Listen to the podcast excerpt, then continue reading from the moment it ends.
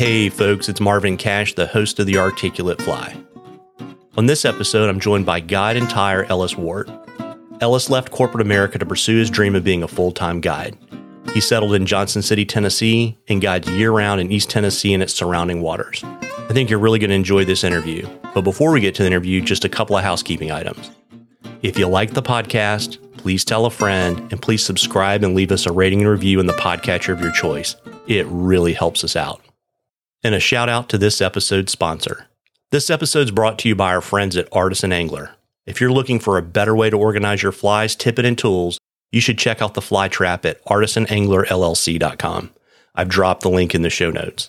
They sell direct through Amazon, so you get prime shipping and free returns. It doesn't get any easier than that. Make your time on the water more productive and check out the fly trap today. Now, on to our interview. Well, Ellis, welcome to the Articulate Fly. Thank you for having me. Yeah, I'm looking forward to our conversation, and we have a tradition on the Articulate Fly. We like to ask all of our guests to share their earliest fishing memory. That would be up in Michigan, um, Torch Lake. It's outside of Traverse City. Um, fishing for smallmouth and perch and a couple other things. But my mom would take me out. Um, we still have the boat, this, this old Boston whaler. And I'd go with my, my cousin, who's a couple years younger. I, I was, I don't know, six, seven. So he was, he was a little, little squirt. And the nights get pretty cold. We went out pre dawn and um, we were heading out to the boat, and he was wrapped up in a blanket and just fell asleep standing up and and tipped over into the lake. Um, so I, that that was that's maybe my earliest fishing story. Um, but but a lot of a lot of good fishing memories up in uh, Michigan since before I can remember. Yeah, it's funny you say that. I've actually fished torch for the Atlantic salmon. Really? Yeah. Um, down by the south end. Yeah, I don't. I don't remember the name. It was. It was probably either the, under the bridge, the clam, or the Bellaire, like up near the dam where they kind okay, of run up. Sure. Yeah. Yeah, that's kind of the the the north end of of Torch. That whole area is just crazy fishy. Yeah, it's interesting. I caught Yeah. a few. Yeah, I was up there. I was fishing. Like, gosh, that's probably been six or seven years ago with Matt Supinski. Okay. Yeah, so kind of interesting. So that was you kind of your earliest fishing story. When did you come to the dark side of fly fishing? Um, that that was a little more recent, and um, I think we're working with about seven years now, which I, I think for when when people ask me about tying or or fly fishing, um, I'm pretty quick to to qualify the answer, maybe restate the question and how many years ago or how many hours on the water ago. Just when did you start? How old were you? Oh yes, uh, 27. Well, there you go. That's um, that's not that's not too late for fly fishing. Uh, how did you get into fly fishing? No, not too late. My stepbrother took me to we were out visiting um so I had two stepbrothers and the the younger one who's still older than me was took me out to um the tailwater below the San Juan Dam and you know for whatever reason we were out visiting um his older brother my my oldest stepbrother. And for whatever reason man um I, I was in neoprene is the water is you know upper 40s um it was march high desert. Um borrowed gear he didn't really know what he was doing uh, specific to. You know, it's it's a pretty pressured tailwater fishery, and I don't know something about it just ate me up. Uh, we we didn't catch a fish. We didn't see a fish. We got you know broke broke the reel that we had borrowed. I was freezing the whole time. We got you know thunder, sleet rolled in after two or three hours. We'd driven two or three hours, and um, turned around and headed out. And um, that could speak volumes about my my appetite for punishment, but um, there was something that that got me going, and, and I think a, a big part of it was just a different avenue or approach to fishing, uh, you know, in general, and it was going getting back to DC, Northern Virginia it didn't take too much googling to um, you know figure out there was you know not just spots but there was a bit of a community in in dc so um, things started to things started to pick up pretty quickly on on that front because you know you have the Potomac, which is pretty diverse fishery, stripers, smallmouth, largemouth catfish, um, 10, 15 minutes uh, from my house. And so between that and the trout streams that were, you know, hour, hour and a half, um, almost in every direction. And then saltwater trips. Um, it, it, it just, it really opened up. I wasn't fishing as hard. I, I was working too much and just, you know, on that young to mid 20s corporate grind in, in DC. And um, it just opened up something new, something different. Yeah, and so did you by chance get hooked up with the uh, Tidal Potomac Fly Rodders? Not directly. Um, I, I imagine that they either would have recognized me or I recognized them. Um, I, I did stay pretty quiet there, you know, kind of kind of stick to just fishing on my own. But I was down on, you know, I was at Fletcher's boat ramp, which you know they always do the um, the fishing tournament down there. But during the shad run, man, I you know I, I would well also striper run.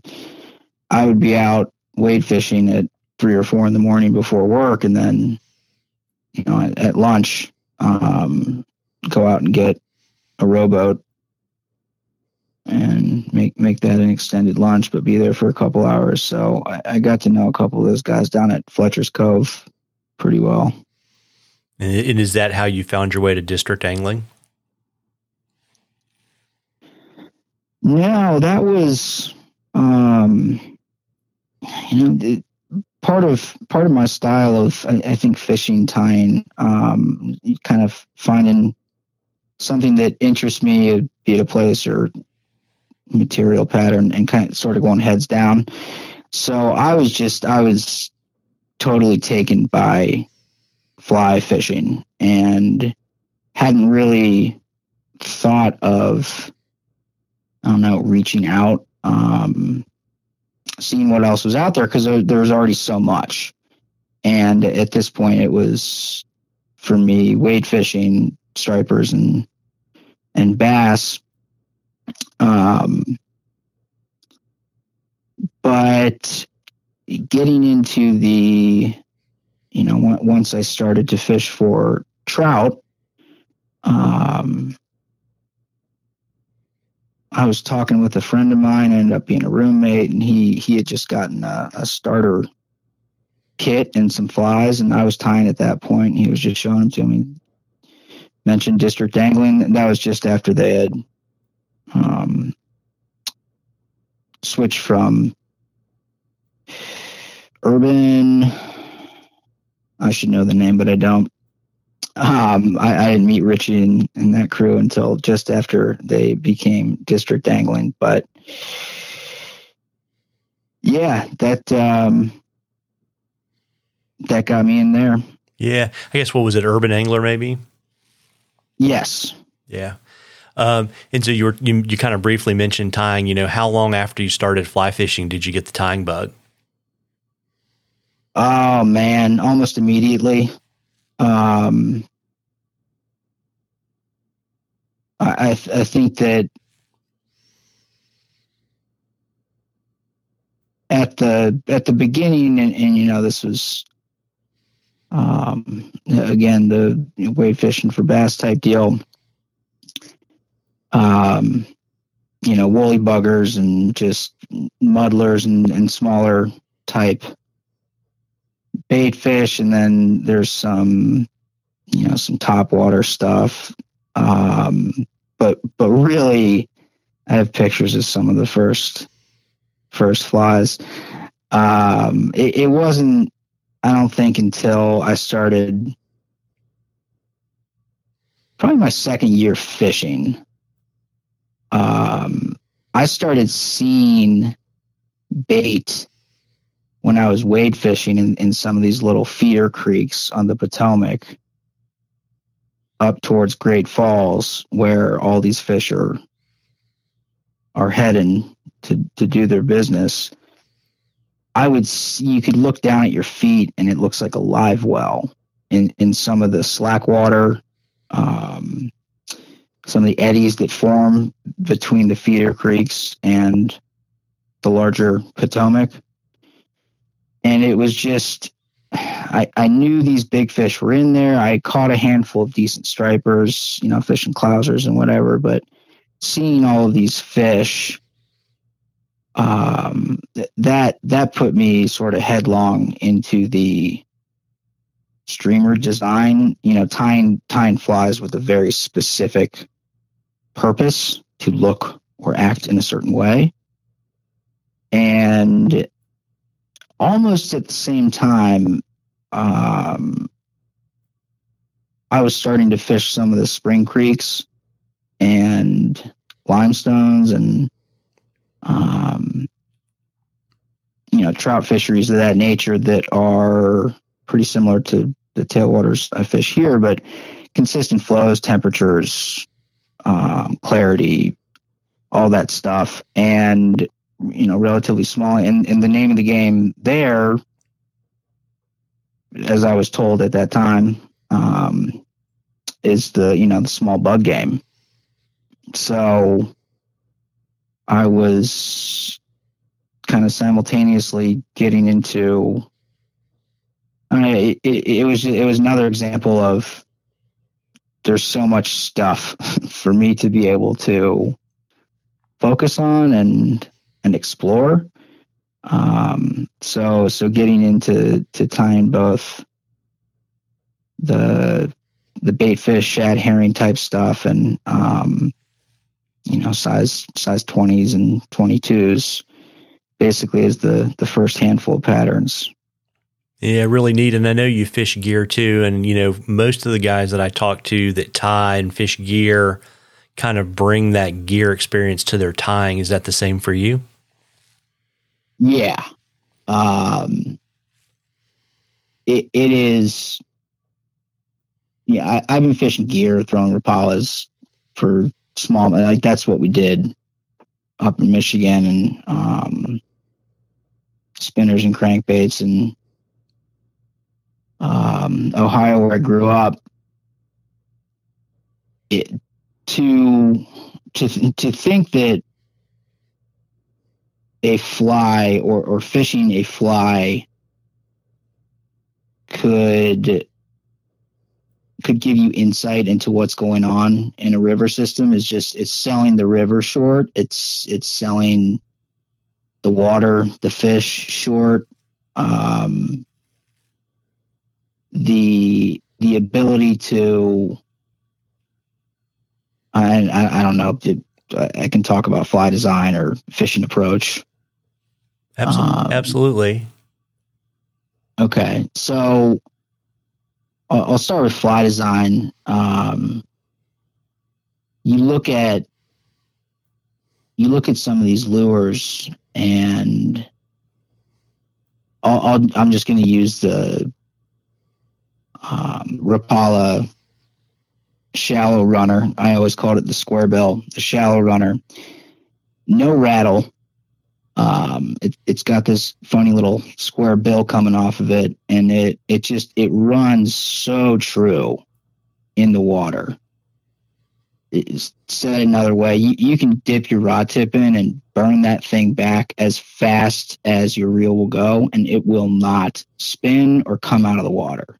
It just it's moving, and I've I've caught big fit browns and stripers, big fish on you know the size five and seven, you know, pretty small lures, and it, you know that that's two things come to mind on that, which is castability.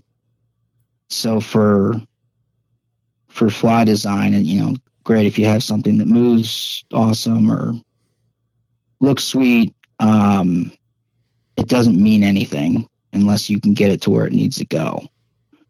Same with gear fishing. You know, that's I, I think something that people might not fully appreciate is that yeah, you can get more bites fishing gear for sure. Um, it's easier. You can cover more water. All that. When you're fishing for the same type of fish or fishing in the same way that we do with streamers, you know, you're you're really sight fishing. You're you're approaching the river with intention and thought on every single cast. And when you do that with gear, you're you're just simply able to do it more often to to get it in there faster um, and then retrieve it faster and you know the the gear ratio on spinning baitcasters it's just it's it's two hand retrieving on steroids. You know for people that don't fish gear it it it, it shows you I, I have people you know clients on my boat where I'm just saying hey, faster, faster, faster, and a couple casts in the day, I'm taking the rod saying this is what I mean by faster, and they're just saying that you know it just it doesn't make any sense to them until they see what it does.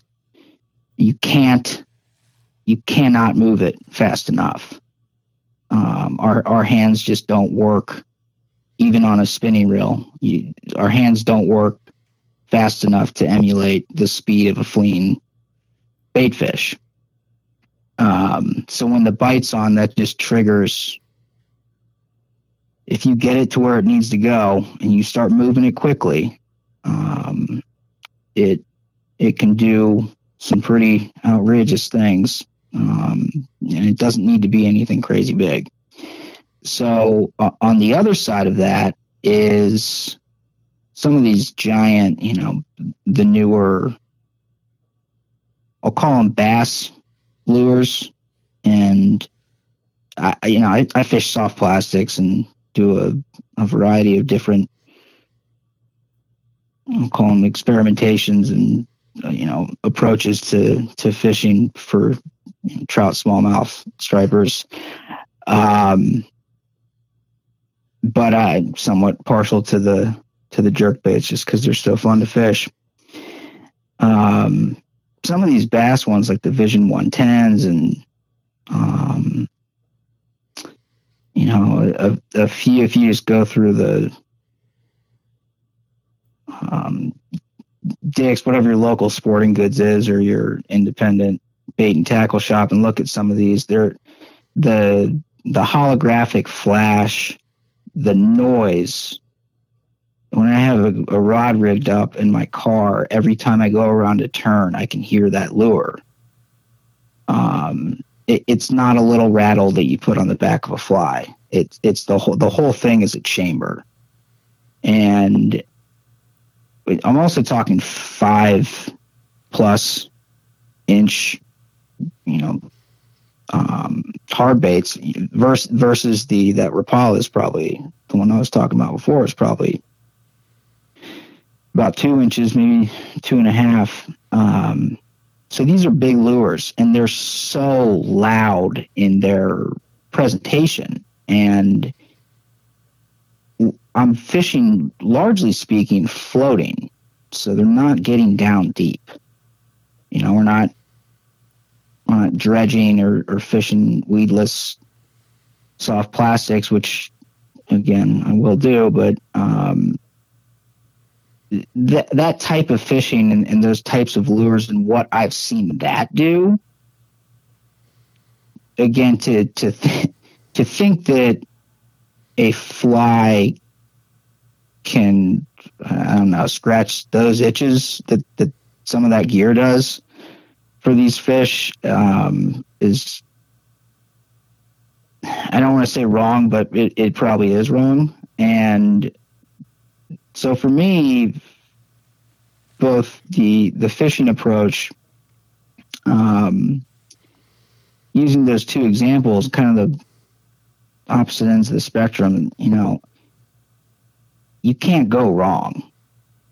As long as long as you're fit, I know this sounds so cliche, but as long as you're fishing hard, fishing with intention, um, making your cast, trying to stay out of trees, but getting it into those those good spots. If it's a five inch floating jerk bait, um, little soft plastic, you know, on, on the burn, giving giving giant these giant sweeps and and getting that thing rattling, shaking, and then just stopping giving it a big kill, doing it again, stopping. Um, same with the same exact principles with tying and with with fishing flies. Um,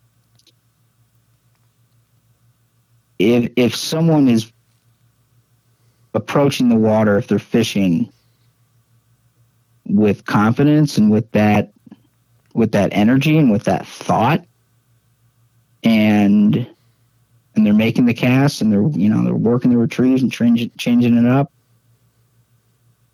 I, i'm really hard pressed to say that there's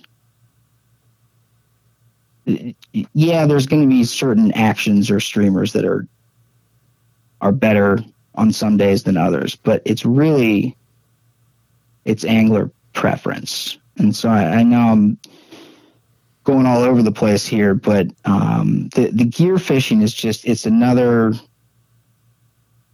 one. It's another avenue to explore, which I love. Two, it, it's just a testament to there's no right answer, and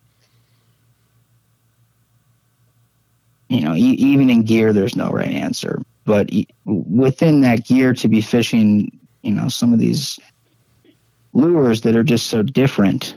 Um, it, and, you know, it just it just points to that to that style, uh, you, your approach on the water, and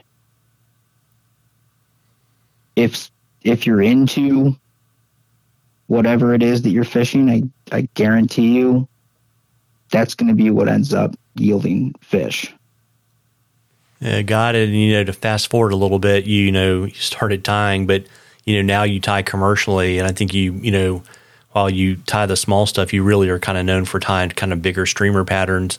You know, what's your design philosophy uh, for your larger patterns? Yeah. I do tie a lot of little bugs. Um, but yeah, the the streamer game is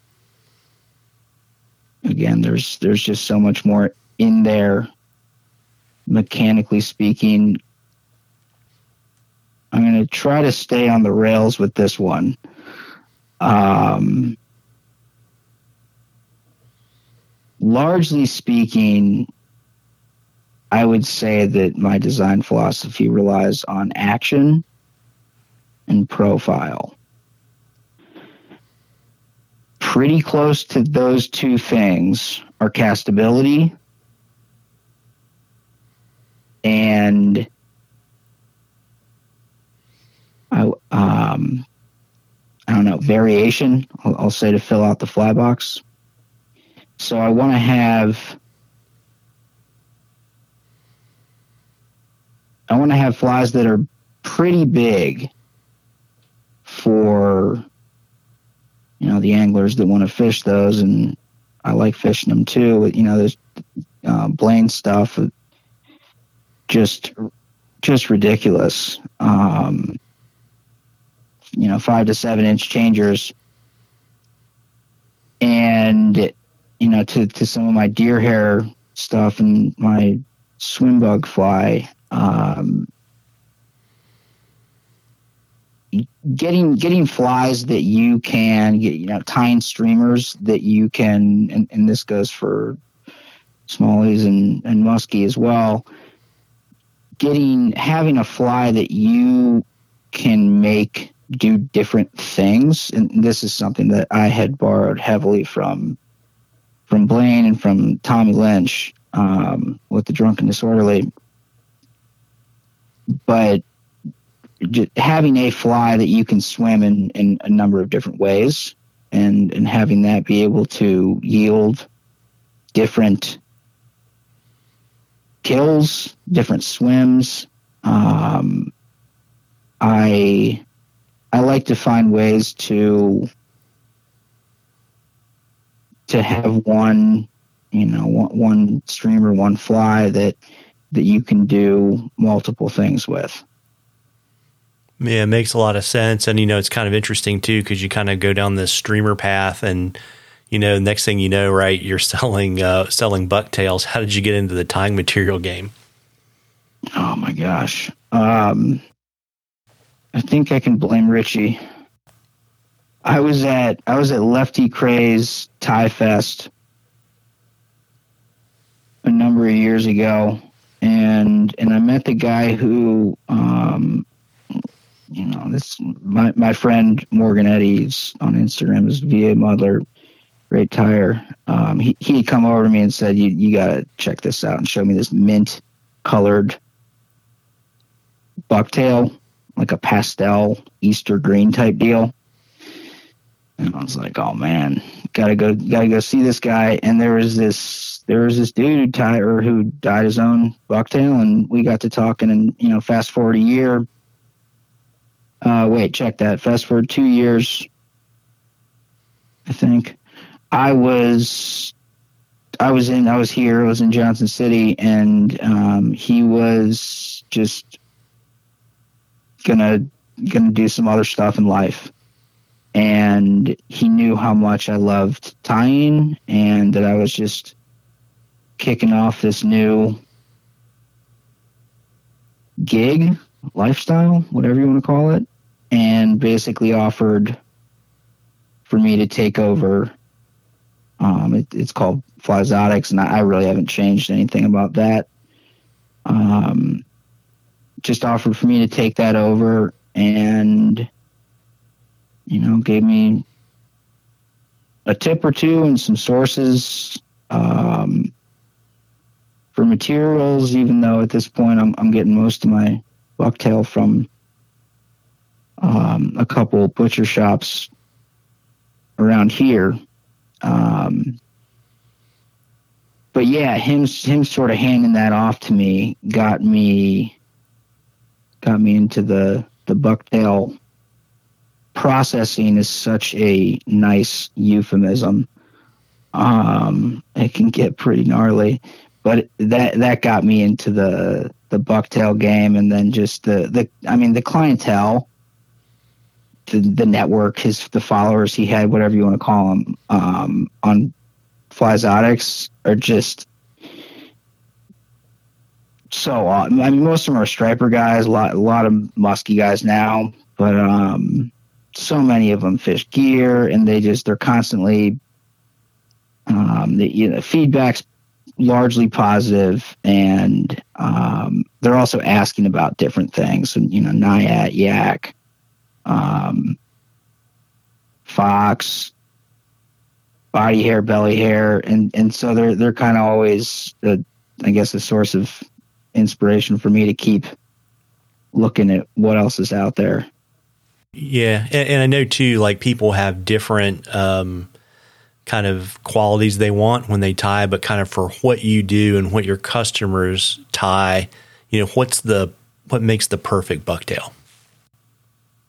Oh man. should be some video footage of me looking at two bucktails trying to decide which one to send a guy based on his request. So for the I, there's a couple different categories. I, I think one of them is the the beast fly type category, and within that is what people want or think they want, and then what is actually reasonable. Um, you don't you don't need six inch fiber. A six inch tail, a tail with stuffed with six inch fibers looks alien compared to what people are normal you know normally exposed to. Um,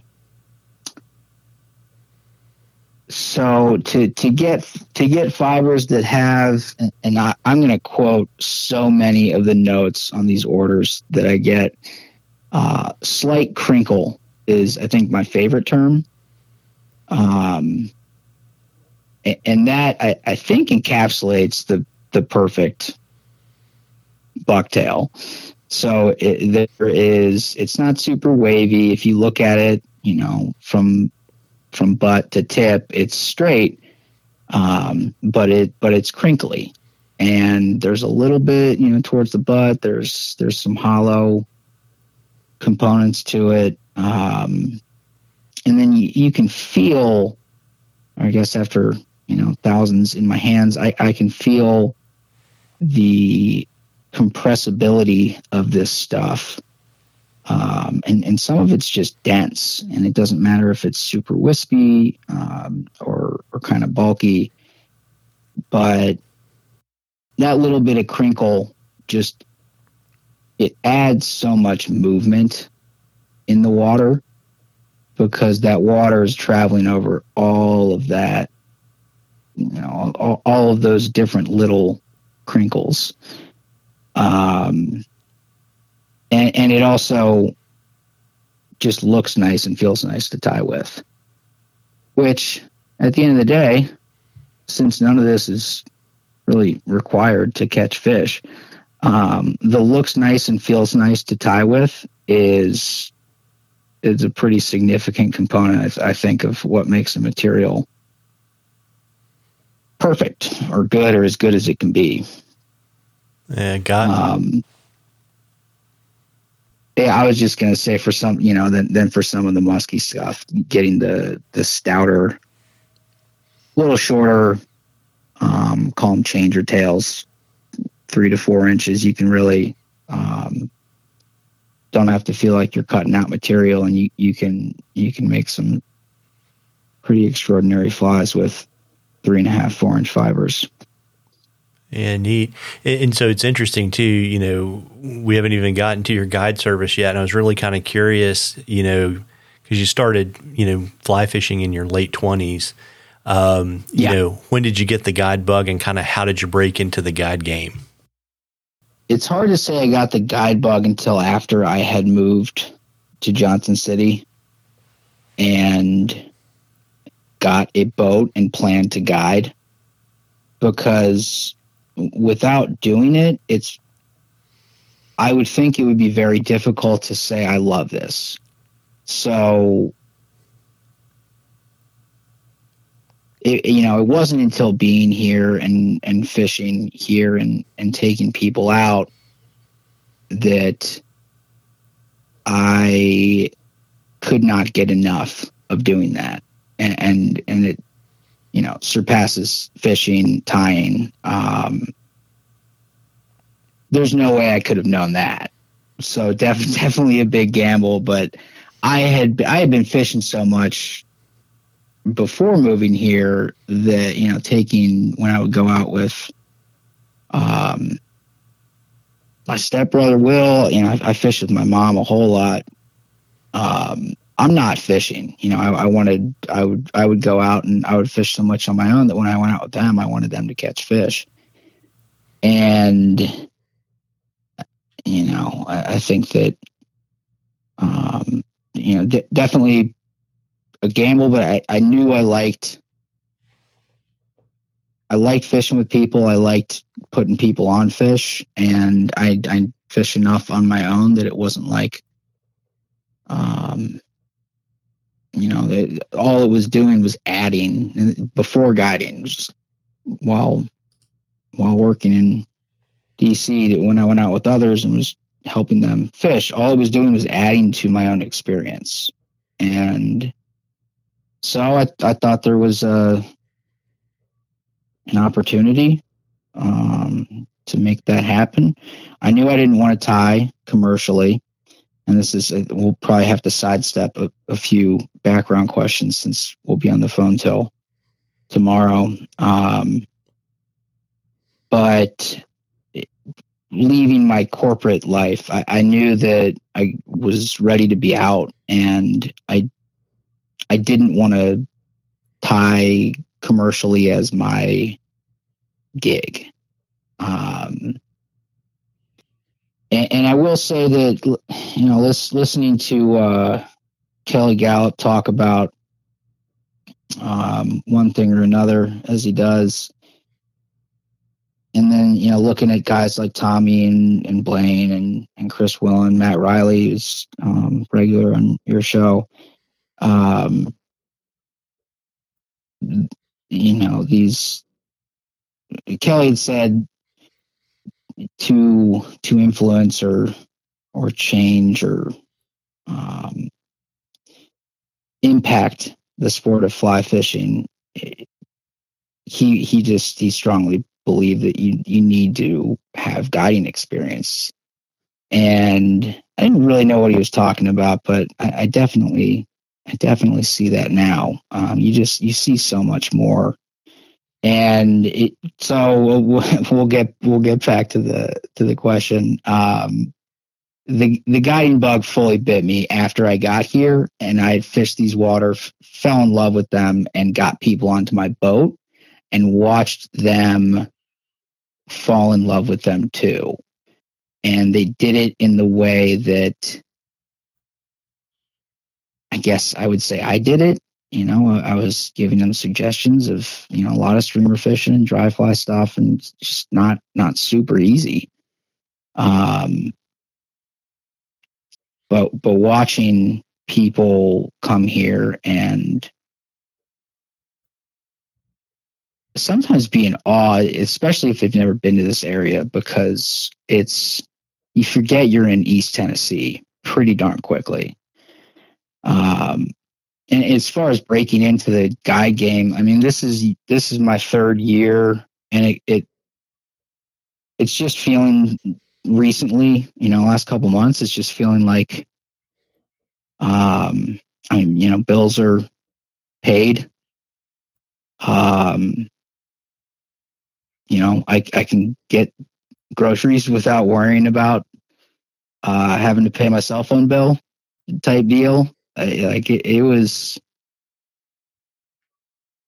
it was a a grind um and i you know i'm not out of the woods yet by any means um but to say how did i break into the the guy game is that might be giving me too much credit because I, I i do while i do feel more than and incompetent and and confident and um, I have a lot of great clients and had a great year. Um, I guess I'm just, you know, the, the comparison to being into the guy game like some of these other folks out there. Um, I think I'm and proud to say, you know, just just getting started and and happy with where I'm at. Um, but it, but it's it's been it's just time on the water. Yeah, it's interesting too, though, right? Because you're from Ohio and you're working in DC. You know, how did you decide to go to East Tennessee? All right, we should have a word counter. Um, where I, I the the music starts. You can just start playing music. Um, so I knew that I wanted to. I wasn't going to retire in DC. I wasn't going to retire in in the corporate setting. Um,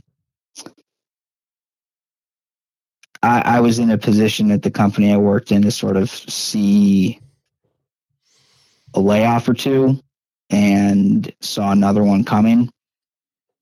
Um, and so had had some time to to plan with some folks at my job and um, plan with my um, ex-wife about what we're we're doing. We had just had a kid, and a lot of it was kind of pin seeking. Um, Cincinnati being home, that's where my family is, and so being a little closer to them and, and otherwise, you know, from DC to let's say Nashville, which is where I went to college, sort of just looking in that arc and seeing, picking out blue dots. I mean, to, to be honest with you, and then really zooming in on Google Maps and saying, what is that? And then looking at what it was. And I had sort of locked in on the not locked in really, but it, you know, a lot of my interest was focused towards the um, the Hiwassee, the Ocoee, some of you know some of these rivers very very close to me, um, and you know I ended up getting to Johnson City, you know, seven minutes from the Watauga, 15, 20 from the South Holston. Um, but that that was you know we started tweaking things with school districts and you know cost of living rent availability all that stuff um, and so living in in johnson city proper was a good good mix of things and um, not not fully out it's definitely not a big city, but uh, not fully out in the country, uh, moving from DC. Yeah, I mean, and the really fortunate thing, and I mean, you know, people when they think about East Tennessee, they think about the Watauga and the South Holston, but you know, you've got a really diverse fishery, and I was wondering if you could give our listeners kind of an overview, kind of of the species that you pursue, and kind of what that the arc of your guide season looks like. Yeah, um, I, I, think a lot of people. I, I've had a number of folks on my boat who have been here more than once and didn't know the Watauga was here. So you know, first first and foremost, that's it's not just the South Holston down here. The Watauga has some incredible fishing um, for stripers and for for brown trout and good good hatch stuff too. Those both go into the, the South Holston and the Watauga both go into Boone Lake. And so we'll go with the species first, and then I'll try to get to the the arc of the guide season. Um, you, you see me trying to keep myself on track there. I do. Um, the with South Holston and the Watauga emptying into Boone, that's really happy, healthy cold water going into a lake. Um, at the mouths of those are lake run fish, stripers, browns, rainbows, um, and then carp, which are just, you know, if if if you like sight fishing, I know that carp have really picked up, and uh, probably since I since I was just getting into this whole deal, um, last ten years, um, fishing for for carp is it's the closest thing you can get to saltwater fishing. You know, flats fishing. It's it's a lot of fun, and there are some fish there that will create create some problems for you um, if if you hook into them. And I think it's sort of moving down from there in the the water system. You you know Boone Lake, um, two dams down. You're you're into the Holston proper, and there's awesome smallmouth fishing there. And I think the best way to describe some of these different pieces of water that that the smallmouth are in and the ones we fish. Some of them are just not accessible by jet um, or bigger boats. You know, you're you're on a river that's some of the little channels are, are relatively small, but you're fishing, you know, tailwater smallmouth is, is the best way for me to describe them. So, um, again, consistent temperatures and clean water and happy vegetation and it's just it's it's a recipe to stack the cards in or stack the deck in your favor um, for getting some big fish so kind of sticking with smallmouth um, the the Nolichucky, which the lower you know, middle Nolichucky is it's like 25 minutes from my front door. Um, Upper South Holston being about 25. And um, French Broad, which is, you know, the has headwaters two two hours, 15 minutes away. And then, you know, some great smallmouth sections um, starting at about an hour away, but the kind of the sweet spots around an hour and a half. Um, and I'll use that to segue into muskie, which are endemic to a lot of the river systems near me, but um, the French Broad in particular has a good population density, and they're you know unlike the new, the James, the Upper Midwest fisheries, all that most of the fish, if not all, are you know they're stocked as fingerlings, but they they aren't streamborn.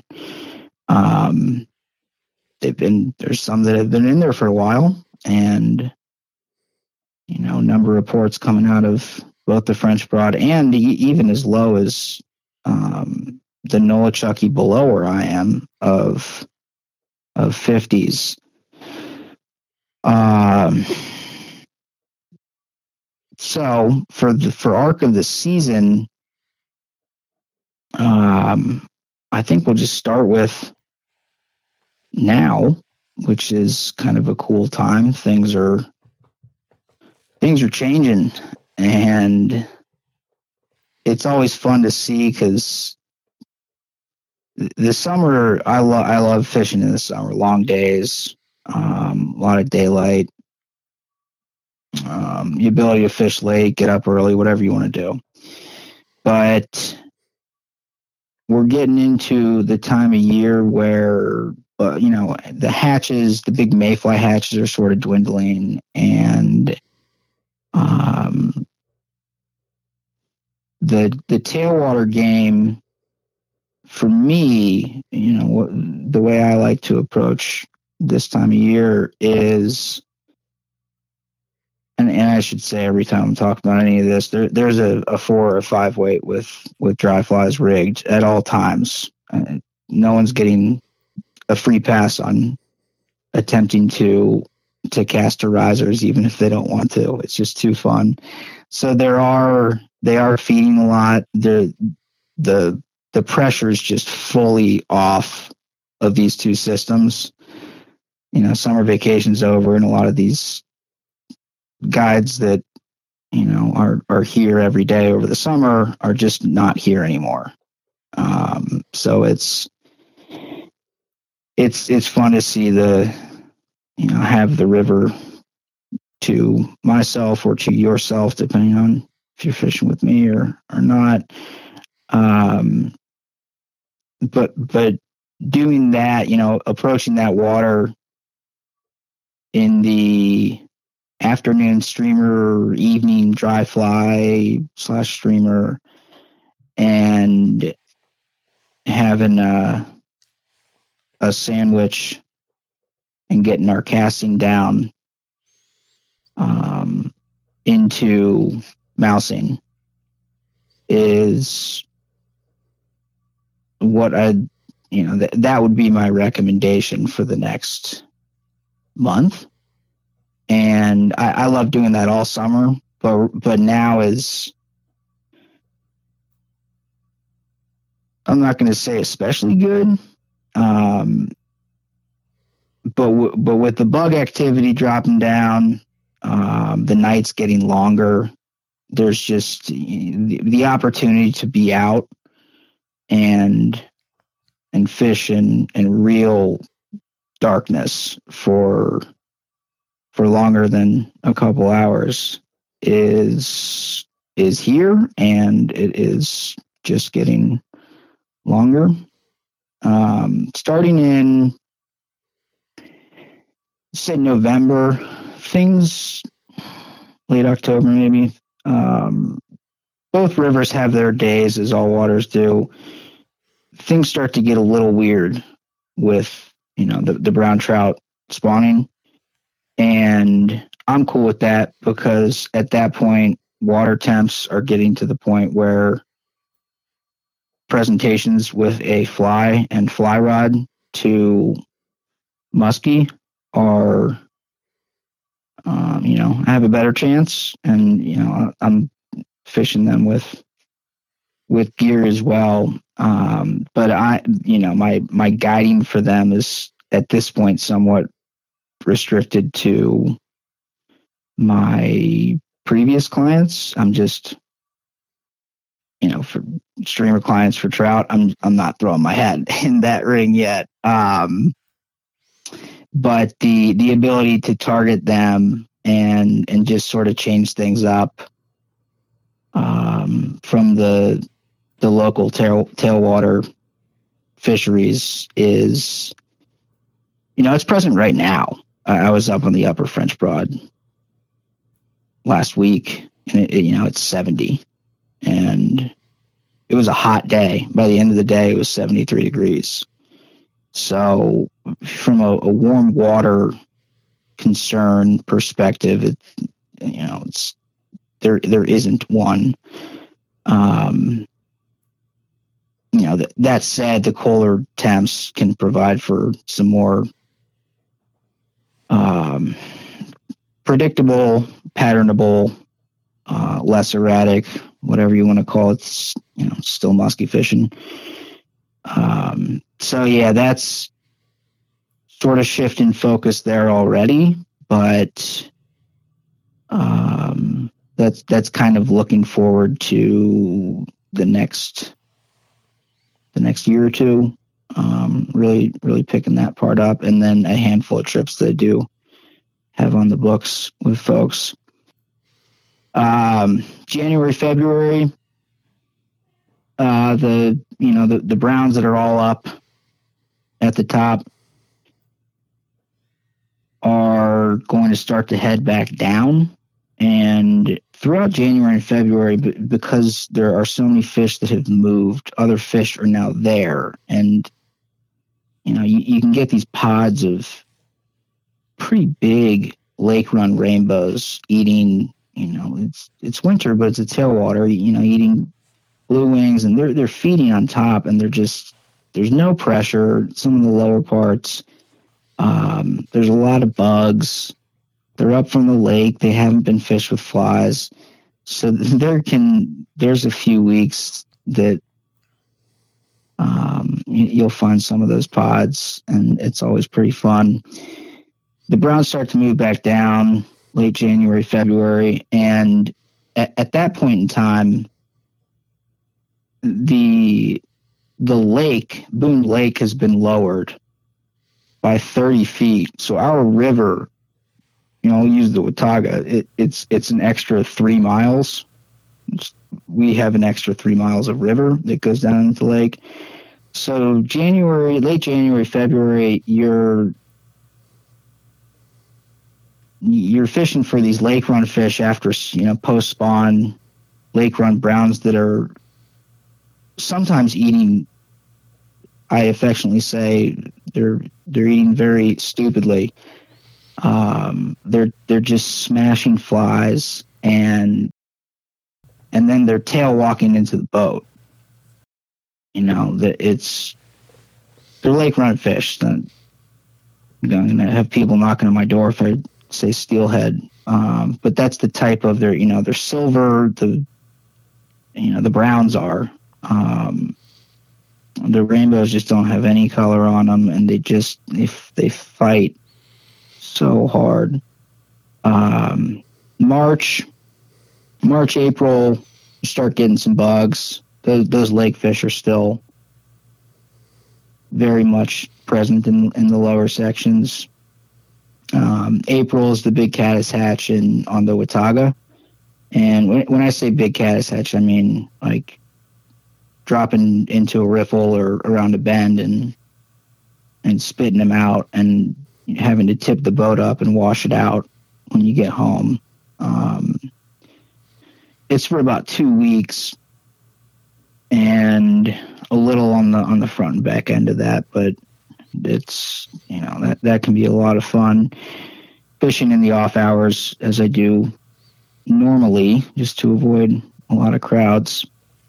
Uh, but but fish are feeding 24 7 at that point and that that leads into the stripers coming up into the river systems when the lakes start warming up um, that that coincides with the shad most of the time it's these you know, inch and a half, tiny, you know, rain bait. It sounds like if you were to throw sand or gravel onto um, a body of water, uh, that's what it sounds like when they're leaping from a fish. But those are all over the mouths of the river, and you know, mid-May to June.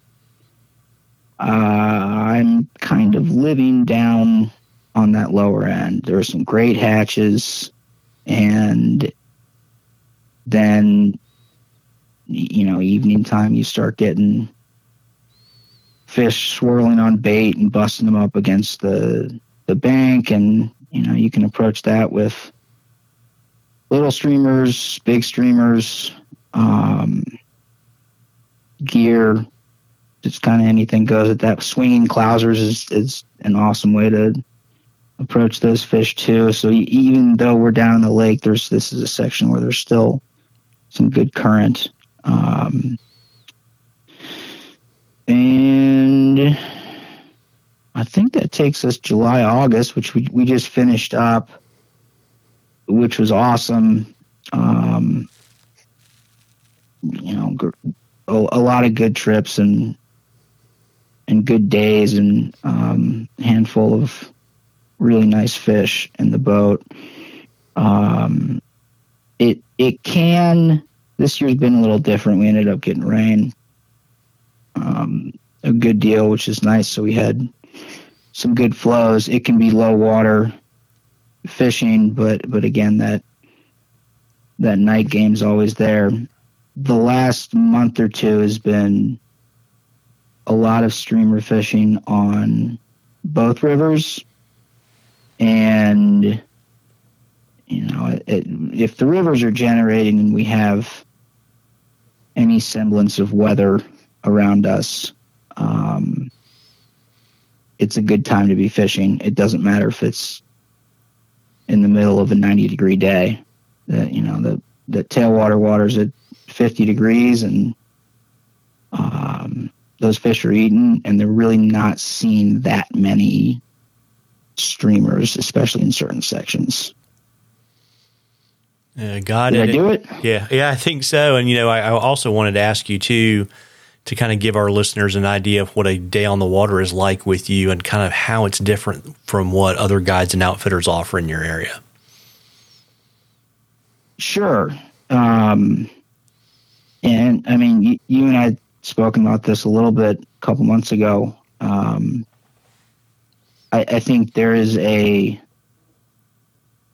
there's a market and a place for the typical trout trips, I guess we'll call them.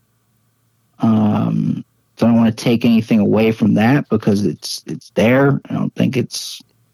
I just, you know, that's that's not necessarily my thing. Um, there are some great great guides and people who are very good at their jobs doing that. Um, I don't want to make nymphing a four letter word, but when you're on a drift boat and you're nymphing, you're really not doing much. And I have found time and time again that once once you put a rod in someone's hand that they're casting, and that's dry flies, streamers, and gear once you do, once you give them that option, even if they're, especially if they're not good at it, where they're learning and improving and experiencing something new, they don't want to go back. They don't want to sit there and, and watch and hope. Um, now, that said, I will, you know, throughout the day, there are some places that, you know, I always like to tell people to put their blinders on, you know, both forget about what we've done, what we're going to do, and the rest of this giant river and just look at these couple pieces of water, these these runs riffle pools, kind of in the middle of bigger run riffle pools. And so I'll anchor up and, and kind of transport us into, as I like to think of it, the small creek type fishing. And, um, you know, great way to approach fishing trout. And particularly for new anglers and those who have smaller water trout streams around them that anchor and you know water load getting your mends changing weights you know all that type of thing that's small creek fishing. That's what you have to do while waiting and so the i i will i will do that. I think that might be a um asterisk or some sort of caution. Um but otherwise it is depending on flows probably a lot of streamer fishing if we have water. And if if that is something an angler is interested in and again speaking candidly to you and whoever's listening to this there are so many people who love streamer fishing. And so whenever i say something like you know, if the angler is interested in streamer fishing, they are normally. Um, so we'll we'll we'll basically streamer fish until you know some of those nymphy runs, and I'm not going to press us to stop too much on those. We will stop for risers, and there are, are a handful of places that I like to stop even if we're not seeing them, and just you know chill for 15 or 20 minutes and and and see what's developing um, and you know the got the gear. Spin rods are always tucked up under. Um, I've retrofitted my my hide aluminum boat to to hold two gear rods and four fly rods on each side. So you know we we kind of have an arsenal that we can approach any section of either of the tailwaters with. And, you know, I, I guess the one, the one difference with me is, and again, not, not, not to say this is the right or a, I guess a good difference, but I don't catch a lot of fish. I don't want to. I think it takes away from how much fun fishing is. And in order to do that, you are you're likely just nymphing the whole day. And, and I get again, I get that that there's a market for it. It's perfecting that game is not easy. Um, but my my approach to fishing, and we'll just say streamer fishing and use that as an example. If you're boating 15 fish in a day, fishing streamers, that's that's a really good day because you're probably losing 10 plus and you're probably getting another 30 follows on that 15 boated fish day.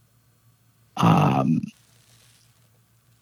you know, throughout this process is, if you can imagine, I'm talking a little bit during the day. Throughout this process is a lot of education, and it's kind of whichever direction they want to go. Um, but casting's a big thing for me, and and getting whoever is on the boat super experienced. Everything's awesome. I I just see one or two things that might be able to get tweaked. Um, I, I like to work on casting a lot. It's such an important part of fly fishing because it's a requirement. And to make casting easier and more fun, you make the whole day more fun. And you, you make the prospect of going out and fishing again it's fun without the concept or, or the the notion of I'm going to go catch fish because once you're casting and you're working on your casting and you're trying different techniques and all that stuff, it it becomes more about and again loaded with cliches here, but it becomes more about going out and fishing and you know and working on your skill, your hobby, whatever you want to call it, as opposed to I'm going to go out and catch fish. Um, so I, I do like to, you know, if it's possible, expose an angler to as much as I can, and that that can sometimes mean going a, a touch over the seven and three quarters bumper to bumper day, but um, I, I I do like to to show them everything. Not not just that I have to offer in my knowledge of this place, but um, you know, in, in a lot of ways, kind of let them loose on on these waters because they're you know they're beautiful. They're also pretty wild, and depending on the day, feel a little Jurassic Parky. there you go. Well, you know, Ellis, before I let you go this evening, is there anything else that you want to share with our listeners? Um, I would just say if you are if you're interested in in streamer fishing, you know, absolutely contact me if, you're interested in streamer fishing. Not even with with me. It, it was for a long time for me it, it was this big it was such a different thing and it doesn't have to be. And you know you, all types of fishing can be whatever you make it. So um, you know obviously um, if you're interested in trips give me a shout. But if you just want to connect and, and talk about rods, lines, fly design, you know, whatever it is. I have this all over my website. Never hesitate to reach out. Um, if I don't pick up, I'm going to call you back.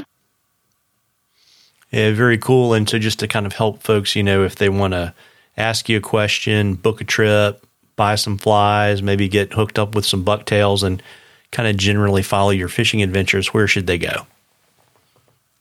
Yeah, um, my website is Ellis Ward Flies, F L I E S, elliswardflies.com. And Instagram is the same deal at Ellis Ward Flies.